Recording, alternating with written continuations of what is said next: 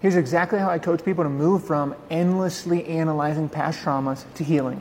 When I was seeking a way forward after my own trauma, these words spoke volumes to me. You can think about something for five hours or test it for five minutes, but either way, you're going to get the same outcome.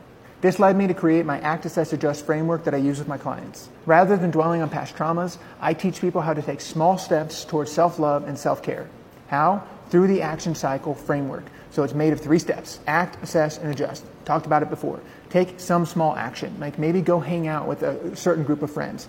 Then afterwards, assess how did they make me feel? Do I feel more energized? Do I feel supported or not? Then adjust. If you didn't feel supported, don't hang out with that group of friends again. If you did feel supported, then maybe spend some more time with those types of people. You can use this framework for any act of self love, self care to help you along your journey to go from thinking, thinking, thinking to doing, doing, doing. Drop a flexing emoji in the comments if you're going to try this out. Short Cast Club